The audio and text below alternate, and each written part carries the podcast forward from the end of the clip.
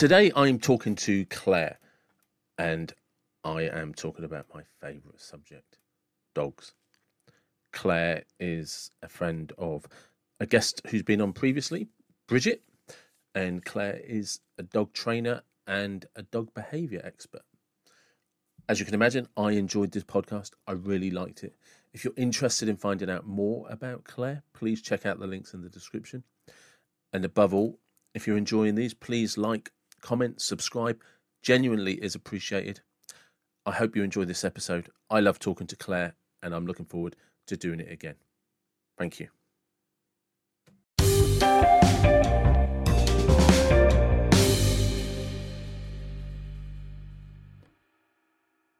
Hello, welcome to the David Watson podcast. How are you?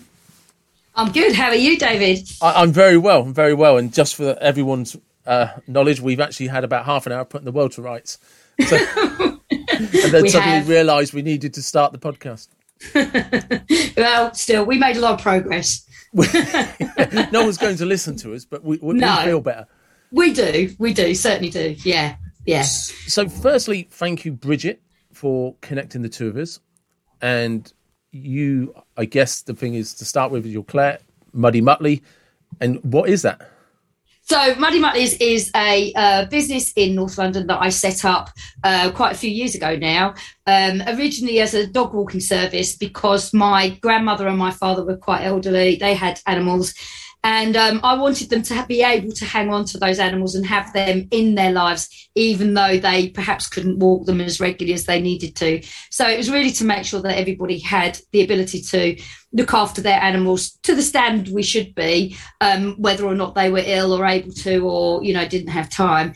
Um, and then I just got more and more involved in behaviour and dog training, and now I run a, a a, a group training, one to one training, behaviour practitioner business in North London, and I absolutely love it.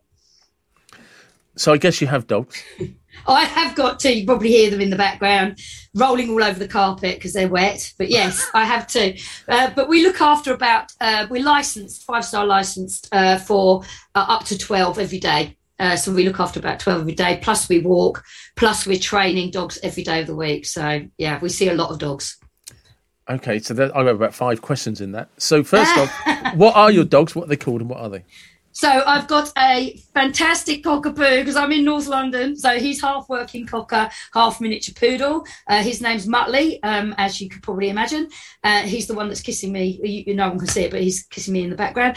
Um, and then I've got a little cavapoo um, who I rehomed. Um, oh, what? She's called a cavapoo. So she's a Cavalier King Charles uh, crossed with a poodle, miniature poodle. Uh, feisty little madam she is, but um, but she's she's wonderful, full of personality. So they're my two, but I work with millions of different types of breeds and and dogs. Yeah. Just actually as a little side thing, because on one hand, these I just I just want to check that I'm correct in this, because on one hand there is this kind of these breeds are fashionable. But am I correct in thinking that these crossbreeds were for practical reasons originally? Uh, there's a certain amount of practicality in sort that. Of ori- the, originally. Originally, I mean, they're quite the the poo crosses are quite recent, um, but the whole sort of idea behind them was that poodles don't tend to shed hair, so it was more for people that were allergic to dogs. Um, yeah. But unfortunately, it's not quite the case. Some of them do shed hair, so it's not like. And and what we've done with cockapoos in particular is we put two really quite. Um, uh, interesting uh, animals together. So you've got working cockers that can be so so like need so much attention and and brain work and stimulation, and, and poodles are intelligent as well. So yeah. um, we have to be a little bit careful about what lines we put together. But I, I I've got no complaints. I love mine. yeah, because I, I remember something a long, long time ago before um, I'd ever seen um, crossbreeding that um, one, I don't think people realise that large poodles are actually a French gun dog traditionally. Yeah. Uh, A very, very good uh, gun dog.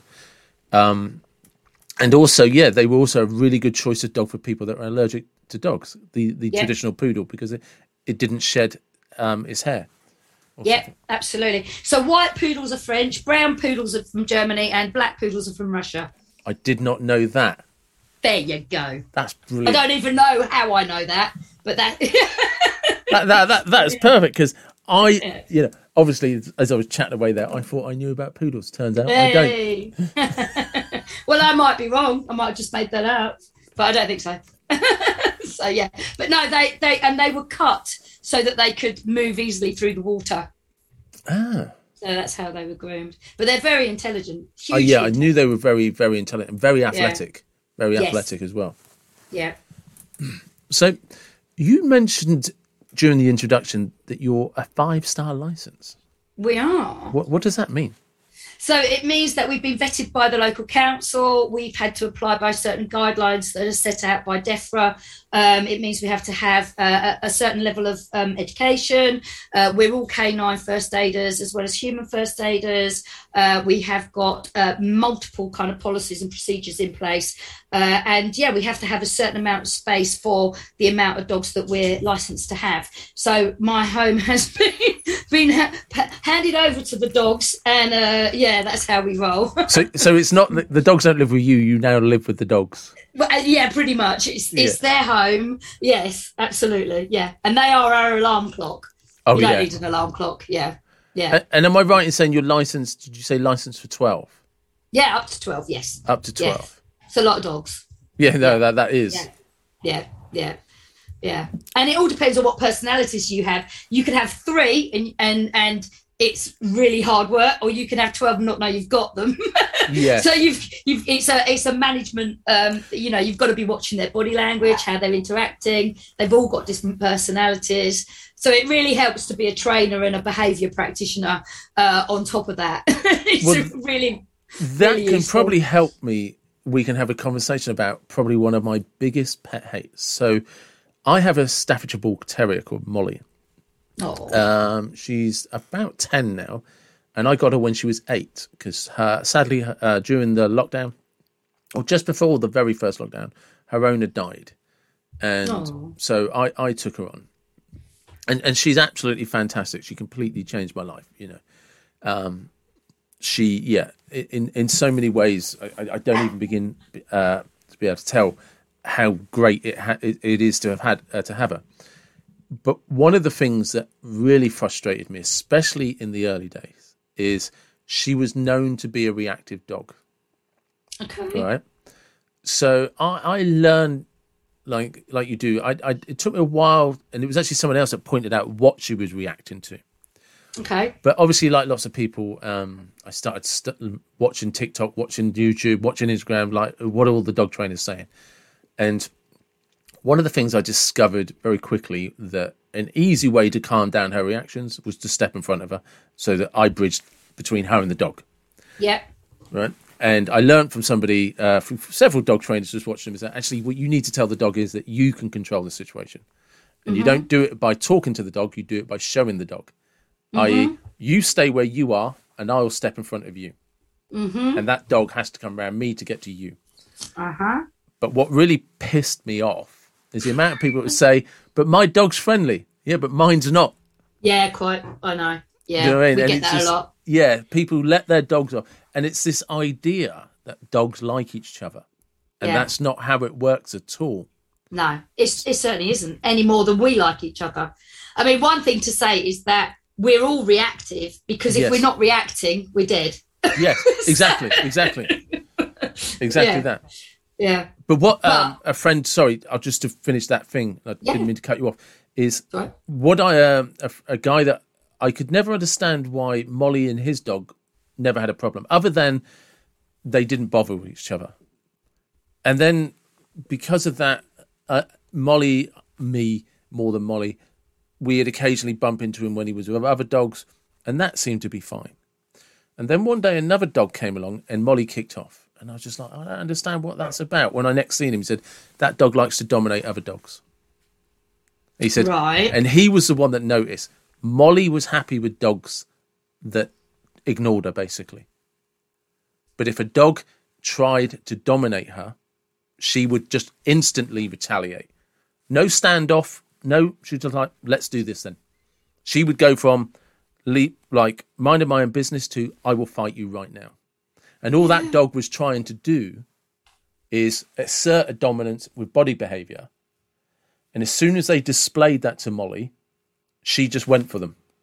Mm, And yet, when a dog just like, oh, eh, whatever, yeah. she, she, if she was ignored, she was fine.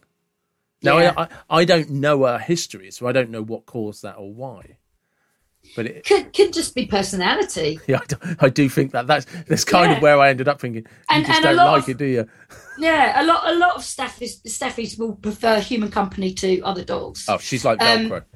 Yeah, but uh, uh, but if if you think about how dogs communicate, dogs will sniff the ground, they'll turn their head away, they'll blink, um, they'll they'll give multiple indications to other dogs that I'm not interested, I don't want to, um, I don't want to have a conversation with you. And but there are dogs out there that are rude, and they don't they, they don't pick up on those signals, and they're very bad at reading the body language, and they'll just bomb you know barge in there and and it will upset dogs that are trying to communicate look i'm i'm i'm an introvert. I'm not i'm not feeling it today. I'd rather not um converse. So just like us you know they, they there are good communicators and there are not so good communicators although i would say that dogs are on the whole incredibly good communicators um, but it be- depends on how much opportunity they've had to be a dog, socialize in a good way with other dogs when they're younger as well. So some dogs just don't get it. They'll barge in and Yeah. not pick up on the cues and, and then it can go a bit wrong. But dominance is an interesting thing because that can that can change. That can be uh, a really fluid trait. It's not so much a, Yeah. a, a personality type, but it can it's a fluid thing. Any dog could be dominant um, over a certain resource um, or in a certain situation. So yeah, it's a it's an interesting subject. Yeah, like I, like I said, it was just uh, the, the the chap that I was walking Molly with. Who he, he had a, a I can't remember if it was a cocker or a springer, who who just one was also too fast for Molly. You know, she's a, she's a little she, she's just a little bit of muscly staffy. You know, Yeah, you know, yeah. and they're- good at all things except running or Yeah. jumping. they don't run, Where- they don't jump. Whereas spaniels are are so energetic, so Yeah. enthusiastic, so wanting to help um, and biddable and keyed into to what's going on in the environment. They're they're such a. I just that's this is why I love dogs. They're just all so different. It's uh it's fascinating. Well, one of the Uh, things I joke with Bridget a lot about is when I've had conversations now with, there's two types of things that Molly eats: things she can eat and things she shouldn't. But she eats Yeah. them all. it's like, Excellent. yeah, it's just like, and it turns out Bridget was saying that's just a real because Molly's my first staffy, but I've had like Labradors, Alsatians, Dobermans, Rottweilers, and I thought Labradors could eat, but no, no, Molly No. like every dog oh we've had a collie as well um every dog i've ever had labradors especially are obsessed with eating. But normally if they have a doubt they don't pick it up. Or they'll try it and think no i shouldn't eat that. With molly's like if there's any doubt i'll eat it anyway.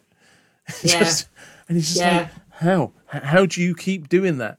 It's like how many times do you have to nearly choke before you think probably shouldn't be eating this? No. but if you think about how we've bred um, both those breeds to use their mouths, yeah you know, it's all Yeah. about, you know, using the, the Labradors, you know, they obviously we've taught them to use their mouths to hang on to things and carry things around. And then Staffies as well, you know, they were they've been bred to hang on to things and bring things down. Um, you know, so it is all it is all about what can Yeah. I get in my mouth and what can I do with it? And and I can hang on to this, you know, I need to hang on to this. There's this inherent kind of breeding that says, I've got it in my gob, it's got to stay there. So- yeah but that that's you know that's actually a really good point because we often misunderstand what dog breeds are designed for. So like Big as- time. as, you were saying that i remember when i was growing up we had a labrador. And the reason he loved coming everywhere with, with us because we always played around in the woods it was his perfect environment. He was a gun dog to start with. And this is just oh this is great. We're just going off hunting all day every Yeah. day. Yeah. You know, we thought we were building dens and playing war, but to the Labrador, this is hunting.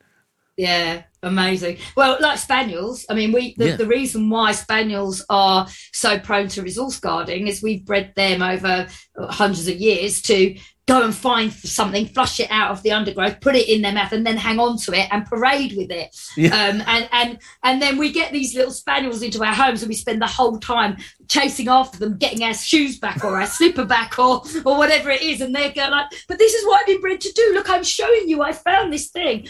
And the more we try and remove things from their mouths, the more they're driven to want to hang on to that thing. Um, and um, and obviously, we, we then end up with a lot of, a lot of problems. Oh, and that's the doorbell going. So, yeah, no, it, it- it's so true. It is because yeah, I think that's especially as time has gone on. I think one of the things we've lost is our understanding of the purpose of dogs Yeah. because we think they're kind of like I suppose it's different because like I've said to you, I'm 47. I grew up in the 70s. My granddad was a dog trainer for the MOD. Part of his Oh, role was wow. Emma training uh, dogs for the MOD. So th- they obviously used Alsatians and they trained them to be aggressive. And typically they trained them, if I remember correctly, to be aggressive to anybody that wasn't holding the lead. Right. Was kind of one of the things they, you know, it's like we're not really bothered who they bite as long as they don't bite the person who's holding the lead. yeah. But Good idea. the context is it was the 70s and Yeah, they were absolutely. being trained for the army they were being trained for northern ireland they were being trained for the prisons it, they weren't being they're not the same as police They're not dogs. pets. They're- no they're- yeah. they definitely weren't pets they definitely weren't pets they, they were designed for specifically to like he said if when they were taking those dogs into a specific environment they wanted everybody to know that dog's going to bite you Yeah. because they said they're not police dogs. Although he was the MOD police, it was military. He said we they only take dogs into environments where they're going for people. They're not there like the like you see civilian police where their dogs are expected to actually sit still and be around crowds. He, he was saying like in the seventies, um, that's not what we bred those dogs. It's not what we trained them to do. Those dogs were trained very specifically to be attack dogs in a sense, you know, but also with a seventies philosophy which wasn't PC or woke by any standard of today, and health and safety No. didn't come into it. No. God God bless Barbara. But Yes, yeah, yeah. absolutely. Absolutely. For those that don't know what that's Barbara Whitehouse. Woodhouse, Woodhouse. Sit. Thank you. Yes, Barbara Woodhouse. Yeah, and Oh, just I've just got to share this though. Yeah, Barbara Woodhouse was very um well authority Mm. and and quite heavy handed and would would yank dogs' necks, which we should not be doing. no, uh, certainly shouldn't be doing in this day and age. But um, but there's a brilliant sketch by Caroline Aherne where um, he, she's got a, a, lesson going on, and you're, you see all the people walking around, and she's saying, "Speak nicely to your dogs. You must speak nicely to your dogs. You won't get anywhere if you don't." And then the camera pans in, and she goes, "Right, some of you have done amazingly, and next week I might even let you bring your dogs." and it's brilliant. I love it. It's one of my favourites. no, but that that that is so that's so true. it is the like, and also I grew, I grew up around uh, Labrador retrievers because my dad was into shooting and stuff. Do you know what I mean? In, into like. Um, so they were all like retrie- proper Labrador Retriever gun dogs and stuff. You know, you know. I I live in the middle of the countryside. Everybody, you know what I mean. All the farmers, they all had either working collies or some form of uh, spaniel retriever or Labrador Retriever. All walked on the left because you carried the gun on the right. Yeah, exactly that. All of these, and they could sit there through all sorts of things, and then all everything going off, and then hear a little rustle and be gone. Yeah, You know, yeah, so those dogs were very, very specific, and it was a very kind of specific period of time. And one of the things, like especially as I'm talking to you and, and conversations I've had with Bridget, I'm aware of how the ownership of dogs has changed. It's so much different from when I was younger, and yeah, but people don't understand those dogs haven't changed. yeah. Uh, well, absolutely. This is it. Apart from they've got less and less of a, a, a role and less of a job. Yes. Um, and, and interesting, I've, I've got a very good friend who uh, is really into sort of conformation of dogs and gait and, and pure breeds. Her mum used to, uh, was a show judge. And, um, you know, I was talking to her the other day, and, you know, so many of these dogs, the pure breeds, have got so many problems that we've bred into them because we bred them to do a certain job. They're not doing those jobs anymore. Yeah. Should we not be now breeding them and mixing them and not being quite so purist so that these dogs have healthier, happier lives? So if you look at a Dachshund, the Dachshund's been bred for uh, certain traits that allow them to go down into a badger hole and then be able to reverse back out. Um, but that has caused problems to their joints and their conformation and and actually their personalities because Yeah. they're the most they're the most aggressive dogs going. Um, why are we still pure breeding these dogs when the jobs don't exist? Yeah, yeah, that's true. Because this is something that I don't think people generally understand. There's there's going to be exceptions to the rules, but most dogs were bred for a job. Exactly. They That- were all really bred for a job, even if it was just sitting on your lap looking cute, looking like a baby. Yeah. It's true, like a pug. Pugs Yeah. were bred to look like a baby. Mm. Th- this is it, and it's people don't kind of appreciate. I, you know, I didn't know that. Yeah, it's true. And now they can't breathe. so what are we doing? You know, their Yeah. skulls are too short and their brains get all uh, trapped at the back and they they've got all the, the, the roof of their mouth is all collected in their throat. So that noise they make is actually because they're struggling to breathe. Why? Why are we doing this now? Yes, we we should know. we know better. We know better now. It's, Yeah. it's, it's true, we do, because it's like I get really pissed off when I, you know, like when people say, like, because I have somebody who uh, owns a pug, and I didn't know that about pugs. I knew they kind of had breathing problems, but I thought it was the odd pug. And they bought, they had this pug, and it's a lovely dog. They're a lovely couple, and they, they're like, oh yeah, no, there's an operation you can have to correct that. It's like, what? It's so Yeah. mainstream that there's Yeah. just a standard operation. Well, Yeah, that means we're doing something wrong. absolutely we are. Absolutely we are. And French bulldogs, they're, they're you know they're being bred as a a really great little family pet. Um, but they are really struggling because you know very often children will play with them like they're, they're a little toy. There there's lots of spinal issues with them, um, you know. And and again, w- you know, we, we we just shouldn't be putting the animals through what we put them through. No, no, no, but- it's just a minefield, really. Of it is. It is Yeah. because you know we had concerns about this back in Barbara's day, you know, Yeah. and nobody listened then. No, but then did Barbara realise that every time we were yanking on the dog's neck and putting a choke chain on, that we were putting pressure on the trachea and the esophagus and the vagus nerve and the thyroid gland and the lymph nodes and No, but she. The only thing I'll say, kind of in her defence, is one of the things a with all of these things is she was trying to get things through to the owners as much as the dog. yes, true, true. Do you know what I mean? And, and it's a bit like the shock collars that they use in the states and things like that, and people get horrified about them. It's just like you're not supposed to be electrocuting the dog. It's supposed to be a last resort for a problem dog or something like that. You're not supposed to repeatedly do it that the dog gets nervous. No, You're supposed to have a plan in place where you learn how to handle your dog. Yeah, and this is supposed to be an aid that you use to snap a dog out of its behavior. You're or not it should actually be to protect the dog's life or human life if if you need to to take Yes. that extreme step. exactly. And it- but it, it's supposed to just be a distraction tool not something you keep repeating because the dog doesn't understand what you want it to do And do you know what? There are much better ways of distracting a dog. Oh, of course there is of course there is but it's it's understanding like people don't understand that first and foremost you're the problem not your dog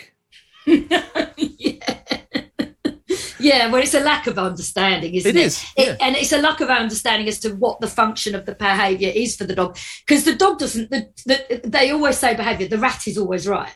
The dog Yeah. is always right. The dog is only doing what the dog is trying to do to change its internal or external environment. So the dog's never wrong. It's just we don't happen to agree with what the dog's doing, or we haven't set the environment up so that the dog can do an appropriate behavior to Yeah. get what it needs out of life. And and it's this way that we humanize our dogs. I mean, Oh, and I'm, yeah. I, I'm guilty of that, you know, but I'm always aware of the. I try to be aware of the body language. Yeah. There's a thin line though between giving the dog the human traits, but and then not appreciating what a sentient being the dog is. Because they've definitely got a plethora. Do you like that word? Plethora of um of emotions. Um that up until quite recently we denied them. We you yes, know, we, we definitely, definitely. you know that, that we we said they couldn't possibly have those those emotions but i mean people like greg Berns have gone a long way to kind of scientifically prove that dogs do have these emotions and their brain does function i don't know if you've heard of greg Berns have you no, right greg Berns trained dogs to be able to get into a an mri scanner Yeah. awake so that he could take functional mris of the brains of the dogs working while they did certain experiments with with people that they knew or people that they didn't know producing treats giving them little signals and stuff like that so he could really work out whether or not the brain was functioning uh, in an emotional capacity in the same way as ours does and so you could see the brain lighting up so dogs do love us oh yeah. There's no way you anyone ever convince me in a million years that Molly doesn't love me. no there you you know what I go? It but is- he, he he proved it scientifically that I, you know, I, I would 100% bet my livelihood that if Molly could speak, she would try to convince you that I am actually a god. Because that dog bloody worships me. God knows why, but she adores me. And I, I live with my mum and my brother. My sister comes down with her kids all the time. I'm the only thing that's important. no that's so nice I mean, she don't get me wrong. She'll let anyone pet her. She'll run up to everyone. She is everyone's friend. But my mum will tell you, when I go to work, she knows roughly what time I should be back, and she sits at the door waiting for me. bless her Yeah, do you know what I mean? I mean, it broke my heart when I found out because I was like, oh my god, the dog misses me. Oh. Do you know what I mean? and my Oh, mum says if I end up doing a twenty-four hour shift, she'll sit there, and then she's like, oh, he's not coming home, is he? And she's like, slumps down a bit, and then goes to lie down. And they're so clever she sleeps she sleeps on my bed with me at night and if i don't come home she won't go upstairs with anyone she sleeps she Oh. sleeps on the sofa bless her yeah i i feel for her you know but it, it's, it's just oh. like you say that that idea that dogs don't feel. No, oh god they're so keyed into us. They're so emotional. You know they're they're and, and yet sometimes we, we treat them so badly. It's no we do. know It's just so bad. we we mm. noticed this when when we first got molly we had her for about four weeks because her owner was originally in hospital. And un, unbeknown to us the owner went back into hospital but he was trying to get members of his family to look after it, and she was getting passed around and then and it's it's, it's really sad because it was good for me but when the owner actually passed away none of the family wanted her no yeah so I was just like, I, I, I wanted her straight away because uh, Yeah. her, her owner actually kind of bequeathed her to me in the end because he realised nobody Yeah. wanted her, and I was just like, I'll take her. But we, as a family, noticed how her behaviour changed after, like, in little stages, and now, like two years down the line, she's a completely different dog yeah because she used to live on her own with him. Mm. Well, our house is an open house to everybody. yeah So she, Yeah. and my sister will send me pictures, and she'll come in, and Molly's like that on her back, belly up in the air, getting rubbed by about three different people, by the kids, my sister, and everyone, and she's just How like, cute. "Don't stop." Yeah, oh that's so lovely you know. But that evolved over time when she realised that everybody was going to fuss over her. Yeah. Uh, Learning history and environment all play a big part on behaviour. Yeah. Yeah. How lovely. And she Yes, will now run up to my sister, really excited to see her. And then, like two minutes later, she's straight on her back and she just lies there. And she'll even just sometimes lie in the middle of the floor in the sofa, um, in the sitting room when people are there, just lie on her back. And she's just looking around like, uh, you know the rules, people. I'm here, I'm ready. Yeah. Oh, I love her. She sounds amazing. yeah she, I'm so blessed and so lucky to have her. Um. One of the things when you were talking earlier, which I, I've never heard before, is you said about dogs blinking. Yeah. Soft eyes. No, I don't, I don't know what this is. It's another form of communication. I mean, if you well, dogs, as as you probably know, hate being stared at. Yes. Um, they hate anybody standing square on and like eyeballing them because it's it's threatening. So we can sometimes, if you're working with a rescue or a, a fearful dog, what you what you would do is just make sure your eyes are really soft and and and you would blink and you would turn your head away. Um, and it's just a way of softening your eyes. Dogs will soften their eyes and and kind of soften their faces um, to con- you know communicate to another dog. Look, I'm not a threat. I'm not a threat. I'm you know I'm here. I'm a friend. So you know they they've got very um, expressive faces you know they will frown and they will laugh and they will soften their eyes and and soften their mouths and yeah it's so expressive but we can there's a lady called um Turid Rugras, and I always say that wrong, um, who um, wrote a book actually on how we can use calming signals to help um, communicate with dogs and work with, with, with, especially with fearful and rescue dogs, to help them feel more comfortable around us. Yeah. I don't know. I, I didn't. I mean, I, I knew about dogs not to like didn't like uh, like uh, prolonged eye contact because it was a sign of aggression, and also I knew that like, dogs always do that thing that whenever they uh, are going to challenge, it's always square on. Their head kind of normally comes up, and they Yeah. try and look as tall as possible. Big, big as possible. Yeah. Yeah. Um, Yeah. and often, but their chin will also come down slightly. you know. Yeah. Um, yeah. So I kind of, but I didn't know about the eyes. There you go. See all those Yeah. muscles around their eyes. Yeah. Yeah. So Mm. you said you got into this because was it you? You said your parents. My dad, my dad, was a lot older than my mum. Yeah, so Yeah. he was um, quite elderly, and my my grandmother, and they both had dogs. Um, and um, yeah, we wanted. It was important that they were able to hang on to those, especially my. I mean, my dad. Honestly, what we weren't brought up with in terms of animals, um, he would. He, you know, back in the seventies as well. You know, he he couldn't walk past the pet shop without coming home with something. Um, and my mum was a biology teacher, so she had things like hissing cockroaches and, and African snails and all sorts. So, um, so it was important to me that he could I miss be. the seventies. I really do. so do I. Uh, yeah, so it was important that he was able to still have his collies. Um, you know, and um, and his spaniel, or and you know, my grandmother had a chihuahua, so it was important that they still had that company. But that at the same time, those dogs got what they needed. Yeah. Um, so although my mum's obviously a big part of that, uh, but it did bring to mind that I thought, God, there must be loads of people in this situation, and you know, and it's and, and it's not fair. A, what's happening to the animals, and and Hmm. B, you know, these people want to be able to have these animals as So- you know as therapy. What Yeah. ena- what were you doing that enabled you to switch careers? God knows. I don't know really. I mean, I'd, I'd always been in in um, in marketing, and I worked for the BBC, and I worked in uh, in signage industry, and um, but I'd always kind of looked at behaviour as well from a marketing point of view, mainly Yeah. mainly mainly human behaviour.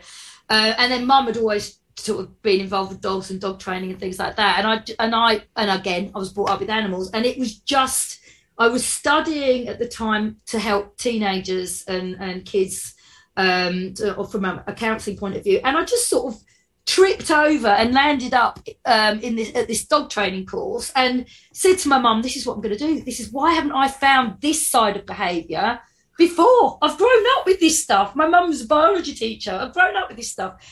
And I did not look back, and I haven't looked back, and I absolutely love what I do, and it's just a combination of all everything that I've ever done, it, it just makes so much sense now. But I, I was also gifted because when I set the company up, unfortunately, my grandmother died, and then and then my dad died shortly after that. Um, and my grandma had left me some money, which I invested into some courses, obviously, but also some agility equipment. And I had my logo set up and things like that. And she was a staunch Scot. Yeah, she was a Black Douglas clan, all about the Scot. And um, and I picked all my colours, and it wasn't until about six months later that I looked at the logo colours, which is all it's all changed recently, Yeah. and it was blue and green. And I looked at it and thought, bloody hell! Even from the back and beyond, she's controlling me because the colours that I'd chosen were the Black Douglas clan colours. Nice. Um, so she's always had an input, I believe, in what I'm doing. So, Well, yeah. yeah, but it makes sense. Yeah. It So makes yeah, sense. it all fell together. It all it all came together, and um, and I haven't looked back. I haven't looked back. I've met the most amazing people through doing what I do, and, and I'm forever learning uh, from them, from from some incredible scientists and behaviourists, and I just it's just love. I love it. I love it. I love the dogs. I love the people that I work with as well. I'm always learning something new. It's brilliant. What would you say are big misunderstandings? Do you, do you, is there a common like collection of misunderstandings that you see? Yeah, absolutely. So one, um, and I'm doing a talk on this actually next weekend. One is the the pack theory still resonates. People still think that dogs are trying to uh, dominate us. That that you know that there is this kind of. I mean, I always say, look, if dogs were trying to dominate us, they'd have done it a long time ago, and we'd be eating kibble. Um, you know, not then. So uh, I, you know, that, so there's the pack theory, dominance theory and the theory that we need to be very strong and controlling of our dogs we don't. We don't. We don't need to be strong. We need to have really strong uh, trust. Uh, we need to have really good consequences for those dogs and we need to build a relationship. That's the only thing that needs to be strong is that relationship. Um, because we've you know they've evolved to give us everything else. They you know they've evolved to work with us there is there is a theory that man and um, and the and the, the dogs we helped each other evolve. Yeah, I, I've seen that. Mm. Yeah, we came together and we helped each other evolve. So these dogs are not trying to. They know we're not dogs. They're Yeah. not trying to, you know, kind of dominate over the youngest child in the family.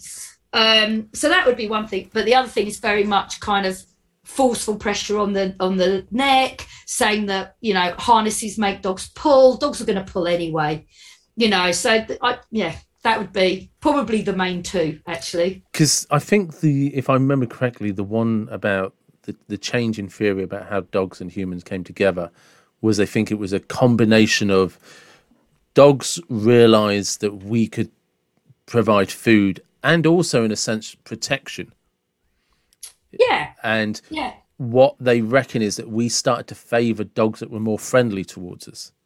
We absolutely well we were breeding them then. We were selecting for certain traits. Yeah, and in in exchange for that, we literally kind of became a symbiotic relationship where we started taking care of each other. Dogs would alert us of danger, and contrary to what if I'm if I've got this correct, contrary to what people think, is we didn't actually always use dogs to protect us. It was also a mutual relationship. Dogs would alert us to danger, and we, by the way that we set up camps, would actually give dogs safe places to sleep Yeah. and safe environments. also to be in. there's- and we would we tackle start- things collectively. Yeah, and we started settling and we started cooking food, um, which would break down starches. And the broken down starch really led to an increase in brain development, both for us and for the dogs. Um, so there was a there was a big combination of things going on around about that time. But also, if you look at how um, Belyaev with his silver foxes, Yes. um, after I think it was about ten generations, um, those those animals basically became a different species. Yeah. So if you think 140,000 years of selectively breeding dogs, there's no way a dog is anything like a wolf. Just, absolutely, absolutely. So, for people that don't understand, Belyaev was a Russian scientist who bred uh, silver foxes and divided them up into their reactions, and then bred dogs that had similar reactions with each other. And then 10, de- 10 generations down the line, yeah, was it he bred like the most incredibly friendly, Yeah. human-dependent sort of dogs, uh, foxes. yeah. Well, they were foxes, but what actually, while he was breeding for temperament, Hmm. what happened? So what happened was that their coats changed, their their bark changed, their ears became more soft and floppy. They became much more like the the our Yeah. domesticated dogs. Yeah, Uh, yeah, and- fascinating. But it was, wasn't it? Because stuff. Well, so do I. Because what um, what he did was demonstrated in real time how dogs evolved. Yeah. And, Yeah. and, and, and just- how and how much a species can change. But yet we still think our dogs are wolves, and uh, well, some people do. But some again. I, I do think that comes down to. now. this I could be very wrong, but I think the confusion lies in people don't understand the breed they have. Possibly, yeah, Do, do you know what I mean? So it's like, oh, dogs are like wolves. No, no, a bull terrier is still like instinctively is still what it was bred for. Yeah. Being close to humans and grabbing hold of something and not letting go. Yeah. But here's another bit of science for you. Science shows us that there can be as many differences between dogs of the same breed Yeah, as there are between dogs of different breeds. absolutely. So, Yeah, but I, you know, like, but it's it's a bit like everything. You you can get somebody who technically is like in, in humans, right? You can get some two people who would say both six foot, same build, same weight. One is an amazing athlete, the other's a walking disaster. yeah. There's always that propensity there, isn't there? They have, and they've shown this over the years now. There's been enough studies of Siamese twins because, like, as close as it's humanly possible to get two humans to be the same, identical Siamese twins, and sorry, identical twins, not Siamese twins, and identical twins, same upbringing, same background, same experiences, completely different people. Yeah. And- Everybody and everything's an individual. Yeah. So they've a- proven that it's not just your upbringing that matters. No, you've got the genes um, that give you a propensity. You've got your learning That's history. another nice word. I know, I'm good. I'm, I'm full of them. So propensity, and then you've got your learning history and the environment you find yourself in. So we might breed spaniels to have a propensity to hold on to things in their mouths, but depending on their learning history and their environment, that'll either come out really strongly or it won't. Yeah, no, that, but that that does make sense. It applies because that applies to you and I. It certainly does. Yeah. You know, Yeah. no, but it, it you know, like you, Yeah, like you say, that the, the chap that you were talking about with the MRI scan Yes. proved that dogs have intelligence, not just emotion; it's intelligence as well. And that, Yeah. that just because we like, oh, well, that dog's intelligent because it's a gun dog; it likes to do things, these things. Yeah, but if you're not taking it through the woods and through the bushes using that, that intelligence is going to adapt to something else. But here's another way of looking at it. How do you measure intelligence? Because if you've got a frog and an elephant, they're going to be intelligent in different ways. No, no, but that's true. That is that, that's true. it doesn't mean. Yeah. Yeah. So so so uh, what? Okay. So here's using that analogy. Okay, because this is no, that's true. Because that's that thing, isn't it? It's, it's no point asking a fish to climb a tree. Exactly. Right. That's exactly what I was thinking of. Yeah. So, Yeah. but what dogs are incredibly good at doing that frogs and potentially elephants aren't, but there's probably a good argument that an elephant could, is adapting to their environment. With the, Absolutely. with the skills, their instincts, their skill sets. So the insects, sorry, the instincts and the skill sets they already have that are part of a, a strong character trait that might be attributed to that breed is incredibly adaptive in a new environment. and and towards other species as well. So some some animals won't create relationships with other species as easily as a dog will, Yeah. for example, or an elephant. But that, well, because that's true actually. Because one of the things about like with dogs and cats, the I, I've had dogs and cats pretty much on and off all my life. Well, dogs all my life, and I've also had periods of time where I've had cats. The the way that dogs recognise the cat, but will instantly s- s- treat another cat like I must kill you with every ounce of strength I have in my life. Do you know what I mean? It's just like it's like an obsession beyond all But things. that but that depends because I've got two cats and we have twelve dogs for daycare, and the cats will sit in the middle of those dogs going, "What are you Yeah. going to do?" Because I'm not going to move, so you can't chase me. And the dog's like, "I don't know what to do. Don't know what Oh to do." no, no! Oh. I've, I've had a dog that if you didn't, she dealt with that problem. oh dear. Yeah, cats learned very quickly. Oh, Oh dear. oh, Or so and so's Yeah. gone missing. Oh, But did did you know that cats have actually got an amazing sense of smell because dogs are more able to recognise each other from different because they're all different shapes and sizes, whereas cats in the dark they all look pretty much or as a Yeah. shadow all Yeah. look pretty much the same. I I didn't know they had the. I knew that when with um, cats, pretty much see things, it like literally black and white in the dark. Which one of the reasons they have such good eyesight in the dark Yep. is because they're not trying to pick out color. I might be Yep. that might be a very clumsy description of actually what's going on with their retina, but but I didn't know they had such a strong sense of smell. Yeah, Because how, else- how else- are they going to tell whether that's Mabel or yeah, makes sense. Yeah, that that does make sense because their whole hunting strategy is based around. Yeah, Mm. that does.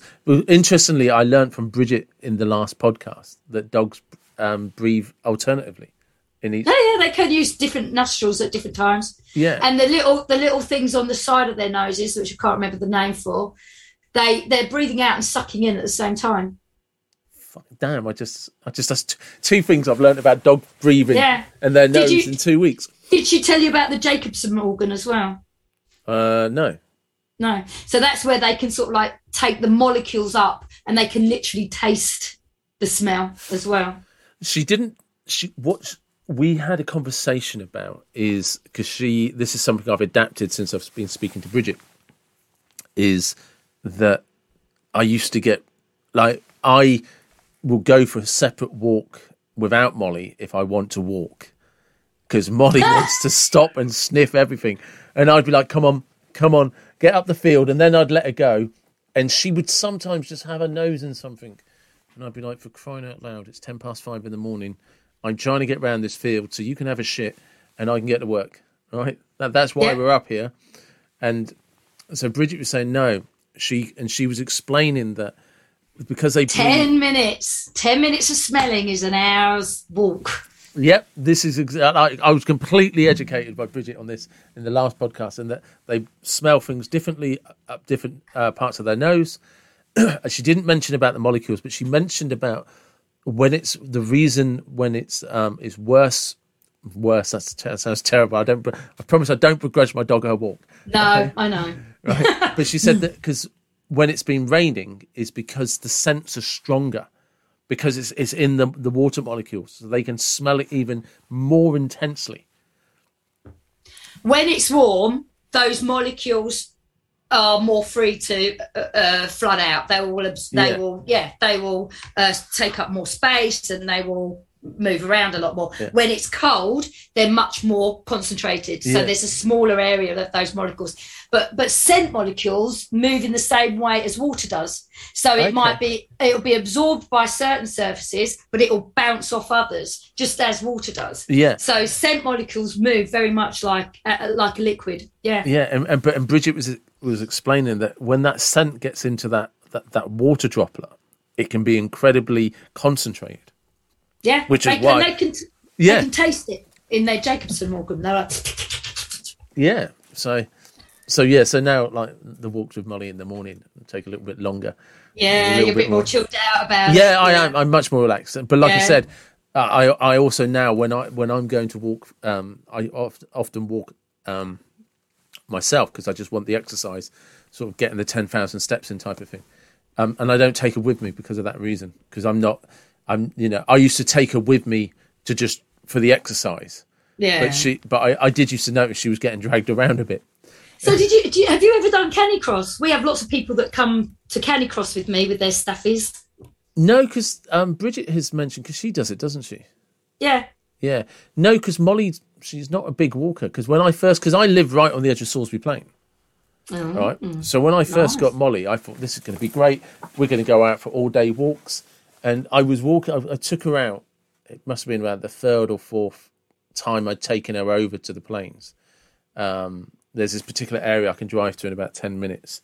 And, and literally you can you can walk for a few miles and not cross anything or anyone. Except Molly very quickly was like, mate, she just led down. I, Oh. we were like about two miles from the car, and she just led down. And so I was just like, right. And she just like literally flat out, legs behind her, big smile Not on her face. Yeah, she just like, and I said, just like, she just led down in the shade. I'm And done was- now, Dad. Yep, that that was it. And I was just like, yeah, you, you're not a walker, are you?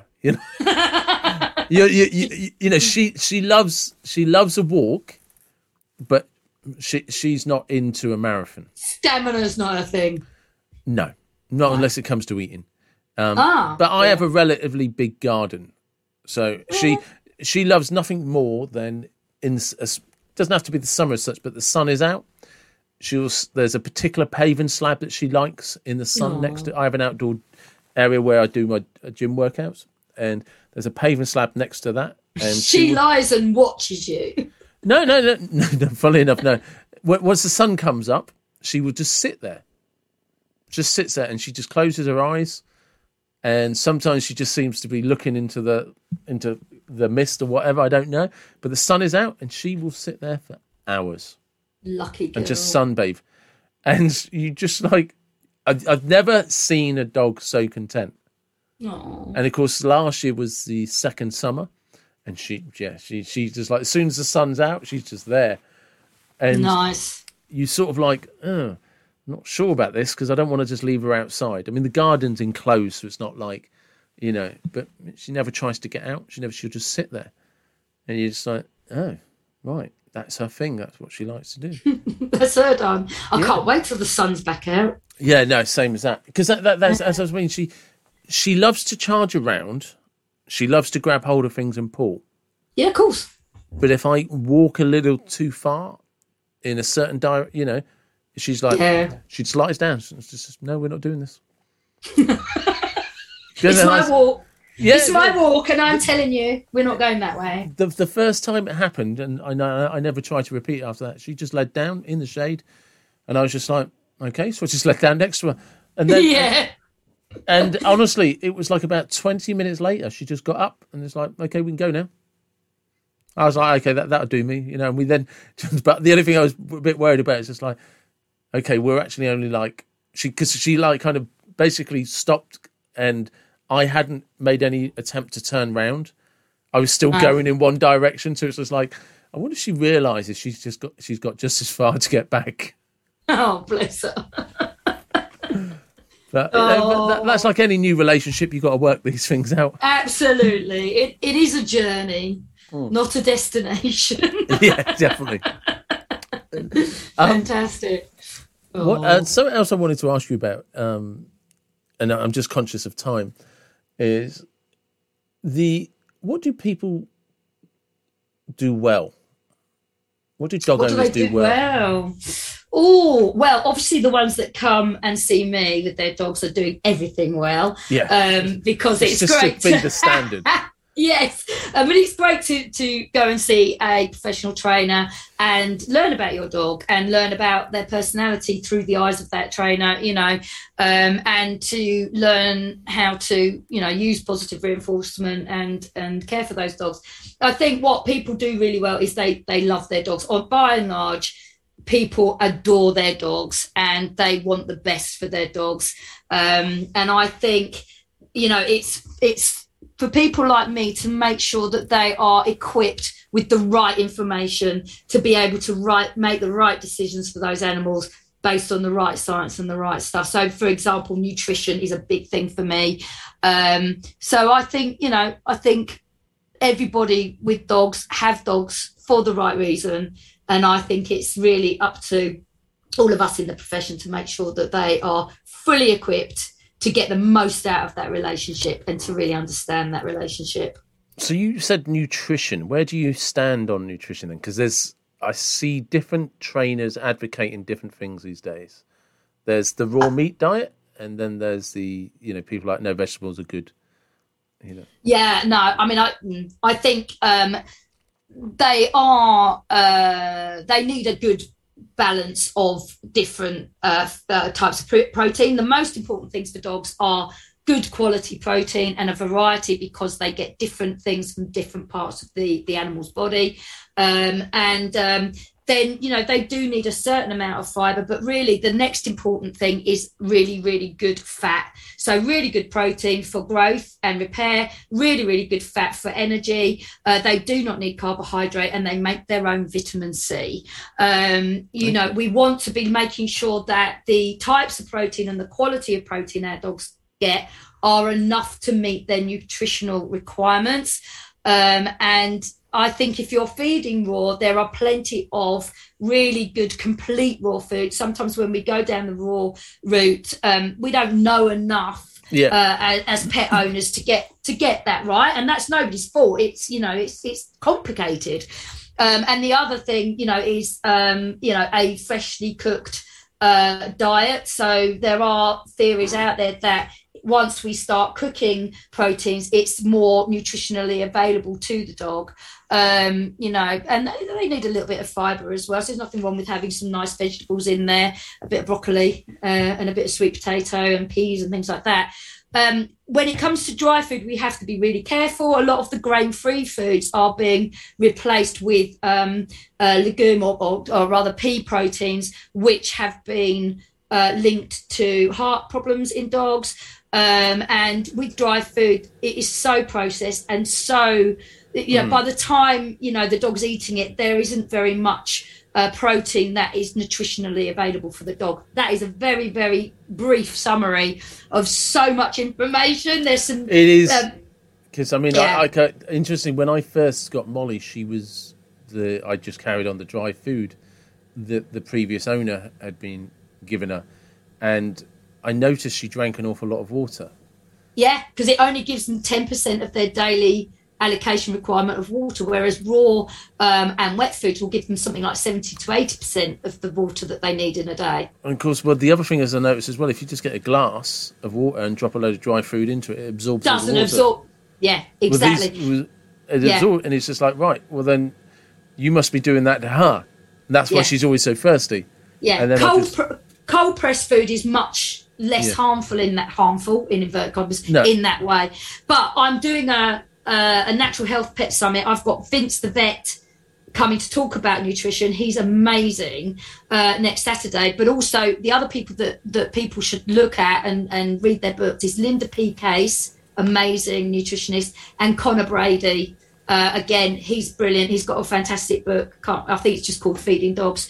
Um, but I would urge everybody to look at those books and and those resources because it is it's fascinating. Okay, well, what I'll do is I'll make sure I'll email you afterwards just to get the description, um, obviously to Muddy Muttley. Uh, yeah. Also, quickly because you have a YouTube channel. I do. Muddy Muttley's yeah. on YouTube. and I'll make sure the link for that is uh, in the description as well. And, and, I'll get the link for Linda Case and Conor Brady. Yeah. Um, Excellent. Last one. Well, not necessarily the last one we the two of us haven't shut up since we started. I know. Excellent. Because um, another thing that is my pet peeve is what I describe as people buying the wrong dogs. Like mm. the amount of conversations I've had with people, because people say, "Oh, you've always had dogs," and the one that everyone wants is a husky, and I'm like, "I know." Have you ever owned a dog before? No. For crying out loud, don't get a husky. Don't get a Malamute. Don't get a husky. Just stay well away from them. It's just like so. This isn't going to be the the most articulate way of saying it, but what would you say is a good starter dog? oh yeah, now that is a big, big question. I think I think my answer to that would be. I mean, no experience. You've had no experience with yeah. dogs. Well, what my, would you yeah. describe as? Because I one of the things, and you and I'm open to being like, you don't know what you're talking about, David. Shut up is I would suggest if you've never ever owned a dog, possibly consider elderly rescue, possibly because they're already trained and they're probably already used to people, or a rescue dog that is beyond a puppy. Yeah, Just that to, would come with caveats. But, but you, you know what I'm saying is yeah. people rush out to buy puppies, and it's like I don't think you understand what it's like looking after a four, you know, a four-legged kid. I yeah, I the reason I've got my little girl um, is because the the lady who took her on, after much thought, much planning, did everything right, just couldn't cope. It was like puppy blues. Yeah. Um, but if you're going to get a rescue, I would be uh, well, not necessarily would, a rescue, but just what's a good. Well, actually, we'll dog? do that. Let, us do the caveats for rescue dogs. Let's do Re- rescue. My caveat would be: be careful where you're getting that dog from. Yeah. Um, and and I think it's important to note that I, you know, I've got nothing against bringing rescues in from overseas. However, we must consider that for some of those dogs, the worst experience they've had in their entire lives is being brought over here. Yeah. You know, and uh, and it takes them a long time to recover from that. Um, however, I'm not saying it's a good or bad thing. It's just something we, we don't take any note of. Um, in terms of what dog to get, I would I would say to people, don't get the dog because you think it will help you change your lifestyle. Get a dog that is going to fit into your existing Yeah. lifestyle. Yeah. Um, and yes, puppies are like uh, they are hard work, you know, and, and they'll be hard work until they're at least one. Um, I would say uh, as well, if you are going to get a rescue, yeah, go to go. You be, just research carefully what you're getting and where you're getting that rescue from. Um, but you know, you can you can do a little quiz on uh, Kennel Club that will tell you what breed your lifestyle and your home environment is is um, Yeah. it is good for. And most of the time, it will come up with a Bichon Frise. and I'm not saying that is where you should go. I, I But yeah. Kennel Club is a good resource. I, I, I'm basically aiming this at people like if your idea of life, and, and, I'm- I'm not judging, but I certainly am judging, is if you, if you like to network, Netflix binge or binge TV and not do much and eat takeaways, Don't please. get a spaniel. please, like you got to understand the dog that will suit that requirement. Big time. Absolutely, 100%. 100%. Yeah. And also, if you've got children, think Yeah. carefully. Think very carefully. You know, um, uh, the, the amount of things that can go wrong um, is, you know, well, I'm here to I'm here to support people. With, But, but with that's it. There's that. this again. There's that misconception that dogs like kids. And kids l- like dogs. Yeah, yeah, yeah. Lo- lots of kids don't really like dogs, yeah, you know. yeah. And I, Yeah. and I've had plenty of dogs that don't like kids. Absolutely, and there's there's there's often very good reasons for that, Hmm. um, but it all needs careful management and and and understanding um, from the dog's point of view of how your environment can create behaviours in that dog. Absolutely. Now, my last question, and I've started asking this of everyone because it's really random. So, Uh huh. if you could go to any place, any time, anywhere, any when, what music would you be listening to? Where would you be, and what would you be driving? Oh my god! Um, so I've got a Discovery which I love, so I'd be driving that. Um, I would be going to. Well, just where Well, would you be? Yeah. where would I be? I'd be in the middle of a jungle surrounded by incredible animals and uh, apart from snakes, wouldn't have snakes there. no snakes. And what would I be listening to? I'd be listening to really lively music, maybe um oh I don't know, something really funky that I could sing to, do a bit of car karaoke and and dancing to. Does that help? That's brilliant. that, that that's absolutely perfect, and uh, that's a perfect place to end. Thank you. Brilliant. Thank you, David. It's been a pleasure.